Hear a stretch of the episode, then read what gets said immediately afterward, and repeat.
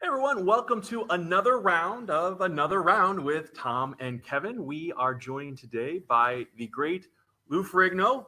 Look at this. He still got it. He How is you doing? still, Of course. Of course, he, Uh, never, lost, it. The I mean, Hulk, man. the Hulk. The Hulk never dies. The Hulk never dies. Lou Ferrigno is the featured guest at Cape Comic Con this year. It is going on Friday, tonight, uh, Saturday, and Sunday at the Osage Center in uh, beautiful Cape Girardeau, Missouri. And Mr. Ferrigno, uh, it is a pleasure and an honor to uh, actually. I interviewed you many years ago um, in Marion, Illinois. You were in town for the Starkey uh, Hearing Foundation. Yes, uh huh. So uh, this is a, a another pleasure to talk to you. But I know Tom is has been very excited, chomping at the bit uh, to talk to one of his childhood heroes. It's amazing, and I, you know, I, I saw you on TV, grew up, and I always, I didn't even know about the bodybuilding stuff till I got older. So that's all I knew, and I grew up with. So you know, I saw a little bit of the childhood history that you had, um, and how you were kind of bullied, and how that turned your life around. But how did you know, growing up, how did this all transpire with you? End up, you know, going into bodybuilding, and then taking that transformation into Well, when I was a kid, I was kind of bullied a lot. And I used to read a lot of comic books, like the Hulk comic, Superman comic, to escape the pain. I was like a real life Walter Mitty. And I used to love the muscles on the Hulk because uh, it's all about power. And then one time I went to a store and I was trading comic books and I saw a magazine with a guy on, on the cover said Mr. Universe Dave Draper. I said, oh my God, they do have a Mr. Universe. I used to watch Mr. Universe. And I see all these muscles. So I grabbed this magazine. I brought it home. I read it from page to page. I probably take the print off the page. I read it so many times. I studied everything about the body's anatomy, how to build muscle. I didn't have weights. I made my own weights out of cement pails and a broomstick. And I felt it gave me a good feeling. And then the more I did it, then eventually I knew it my path, something I really wanted to do in life. I wanted to be a world bodybuilding champion. And that, that was a goal of mine. And all these dreams I had reading the comic books came true. Everything followed in place.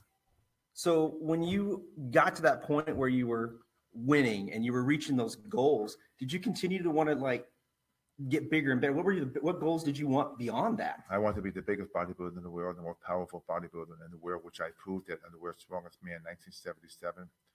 And then eventually I want to be an actor. I never told anyone because there was a lot of naysayers say you can't, you can't, you can't. You have perfect hearing, if you have perfect hearing. If, if, if, if.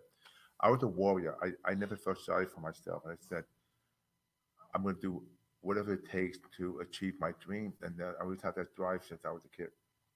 Where does that come from? Because you know, there's a lot of people who, in a similar situation, would have simply given up, not pursued it, uh, thought that they couldn't do it, listened to those naysayers. How did you persevere and, It came from past that? inside of me. As, ever since I was born, I was not the perfect son, and I was rejected by my father. And I knew that I either go on the path and give 110%, fight like a warrior, because I knew if I didn't, nobody could pat me on the shoulder to help me succeed. So I gave my own self my determination to succeed because I knew that uh, I had a place to go. It was a fire inside of me, and I ignited that fire. So you you build your body up and and you look like the man that you're or the the monster that you're looking at in these comic books. How do you go from from that to actually becoming that and fulfilling that dream?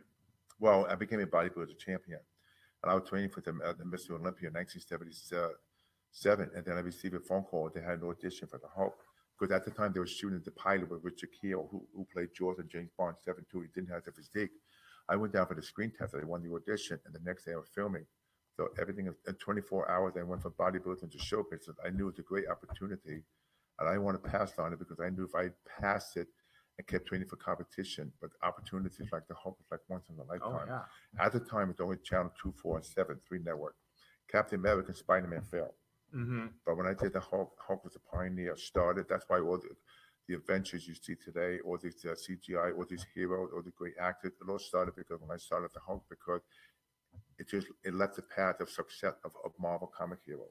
What do you think? and You you mentioned CGI. Obviously, today's Hulk is is is computer generated, but you were the real deal. I mean, Yeah. that was that was all real. Uh, That's why you made it made it seem like it was possible yeah. because it was like, oh my god, he really transformed. I really believe that he transformed into you. Yeah, everybody falls back on the series because kid uh, parents watch it. They watch the series because you can't compare CGI to the human Hulk. And since then, I've done over, over 50 films. I've done five different TV series. And uh, you know the series, what it is, and embedded in history, like the Twilight Zone, like Star Trek, and it, it, it, it just got a stamp on it forever. There's a human element, even when you read the comic books, to to the Hulk part of this. Did you going through the show? Were you allowed? I mean, did you start to bring out some of that character? Because it really felt like the character, the Hulk, evolved over the seasons. Because I still Well, it- remember that. It came a lot. It was, it was called pantomime. That means acting without speaking. And I knew he was not. It was a non-speaking role. I knew I wasn't an actor before. It was like a, a training platform for me. So I show all the sensitivity because I was a Hulk my whole life. I knew how he thinks and feel because he was a prehistoric kind of a person. He wasn't a monster. He was like a sensitive creature. That sensitivity came through. That's why a lot of children they see the Hulk, they identify with the Hulk because most villains, most monsters are loved, like Frankenstein, the werewolf. You still love Frankenstein, even though he's he, he has an abnormal brain. But the Hulk has taken a step further. It, he became like every nationality in the world embraced it, and now that's green too. So, so there's no prejudice. What did they ever tell you what the what it was behind the green? Why? I mean, other than the gamma rays, I get that. I guess it was it was because of the gamma rays. He he was going to be green. But I always wondered, like, you know, why would it? Why not something more natural? Like, why not make it? But he was you guys. You were very very green. That had to take some time. I was the first one on the set, the last one to leave. The Oh my makeup took like three and a half to four hours. Wow. When I finished, it was like an hour and a half to take off. I had to be recharged all day. I'm very glad I have the discipline and the determination to sustain hours of that makeup. There were many times I wanted to just leave the set, just stay. I've had it with the, with this makeup, but uh, the character was beautiful. I love the character because every time I did a scene, the crew got excited. But the, the downside was I had to stay in the motorhome 24 seven when I was filming because of the temperature, and I had to keep myself refrigerated. We have a question live. Chad Smart, who's a big fan, said he said, "Tell Lou his version of Hercules was better than Dwayne Johnson's, The Well, my- Rock." Well, thank you because my goal when I did Hercules, I wanted to have the physique that that it'll never be surpassed for 50 to 100 years because I want to be in the best shape of my life because I matched the Farnese Hercules. You see the Farnese Hercules when he's stained with the stone? Yes. You can see the thickness, the bicep, everything. But the beauty about it is that was the, my first acting role outside of the green makeup. Because when I filmed the Hulk, you couldn't appreciate the definition because cover cover all the Mhm. makeup. But Hercules had a chance to show I don't know, man. You looked pretty uh, amazing to me as a kid. I thought I wish I had muscles like that too. And I guess if I had the discipline, I could have done that as well. Uh, and then we have Ken Johnson says, "How many shirts did you destroy in, in your Hulk days? probably 300. Three hundred. Oh my gosh! So you, we talked about it earlier too. You're in great shape still today. Absolutely. Obviously, uh, the diet, the the working out. uh, How important? How committed are you still to all of that? I mean, I train every day now, five Yeah. or six days a week. When I was filming the Hulk, I trained like four days a week. You can train while you're in the makeup. I had to train before the makeup or even after I finished filming. If I film two in the morning, then I try to grab a workout 3 a.m. wow. I had to maintain that condition. It's not like filming Hercules where you just uh, leave the set and train and come back. But it was the, it was the makeup was the issue. So when you transitioned from Hulk to Hercules, obviously Hulk was a non-speaking role, but you were very active with your your body language into kind of a speaking role. Is that a hard transition? Was that a hard transition when you did that? No, it's easy because I learned a lot filming the Hulk series. And when I did Hercules, I had a chance to able to uh, speak and then show my emotions more. It was it was like a breakthrough. It was like freedom because I was out of the makeup. Yeah. I, I, you know, sometimes when I film Hercules, I almost had a thought somebody knocking on my motorhome door. Said, "Okay, get back into the makeup." And I said, "Wow, no makeup." Yeah. But you know something, I could do ten Gone with the Wind film. I could like, but everyone loved the Hulk. Identified me as the Hulk, which is great because a lot of actors don't see it and they get forgotten. So my situation to be with me to the day I passed on. It's a beautiful character, and I just I'm very happy I played that that that, that role. So uh, I'm very I'm very proud of the United States of America. I served. I was in the army. One thing that I want to let people know that I didn't even know, you actually have, are a very big supporter of law enforcement. You've uh, gone down that route, and I also think you are deputized. I became a certified Certi- deputy sheriff 14 years ago. I went through the academy, not honorary, the real deal. I'm a certified police officer because my father was the NYPD lieutenant. So I was I always have been involved in law enforcement. I went through the academy, did all the studying, all the shooting, the driving, and then it changed my life because now I've been deputized like in 12 different states. But I enjoy doing a lot of search and rescue because a lot of officers and deputies they get a bad reputation because they they get the impression people get the impression they're being abusive, attacking, but people don't realize what happened beforehand. So our country now, homeland security, we need, need that security. And it's important there's a policy called community policing that will earn in the public trust because the old days you had the cop walk the beat. They go from Right. neighborhood to neighborhood and talk to, to different people about crime situations, Right. neighborhood patrol. We're back to that because now terrorism, we have to have that communication because that's the most powerful force we have now.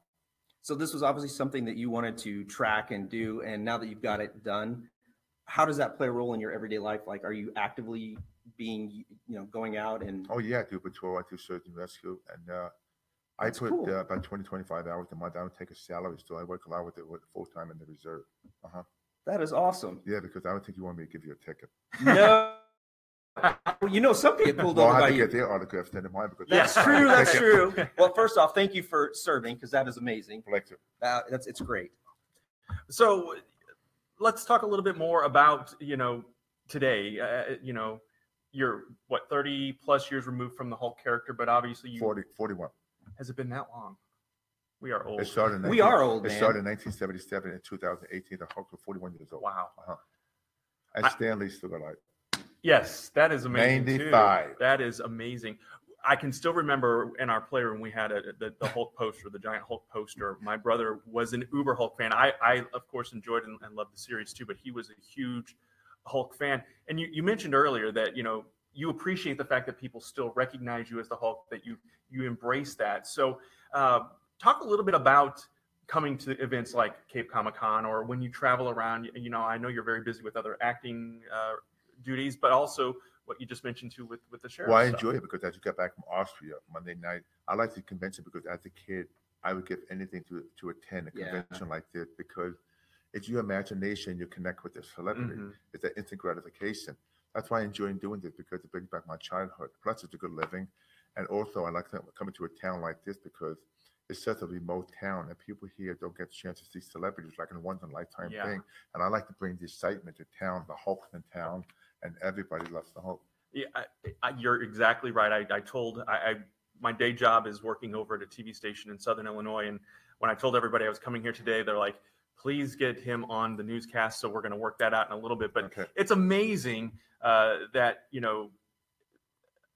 I just again, our childhood is sitting right here in front. Of, I mean, I never dreamed as a kid I'd be having a conversation with the Hulk. And it so- probably right now probably goes right back to your childhood as you're talking to me. You probably have those memories. I And do. You wish you see the Hulk right in front of you. You could almost see the Hulk. You Yeah. can think about my physicality.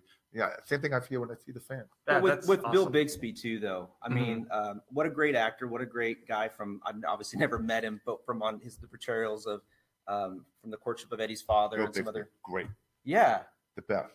So I'm sure you guys had a close friendship. We were. He was my mentor. I worship him. I love him on the different series, and the way he acted. The you see the white eye, the way Bill played the scene before the Hulk come, it was beautiful. It's almost like it couldn't it couldn't be done better. It just it was immaculate. I just stepped right in and played the character. I would watch him how he would change, where he came from the scene with the scene before, what caused him to be angry.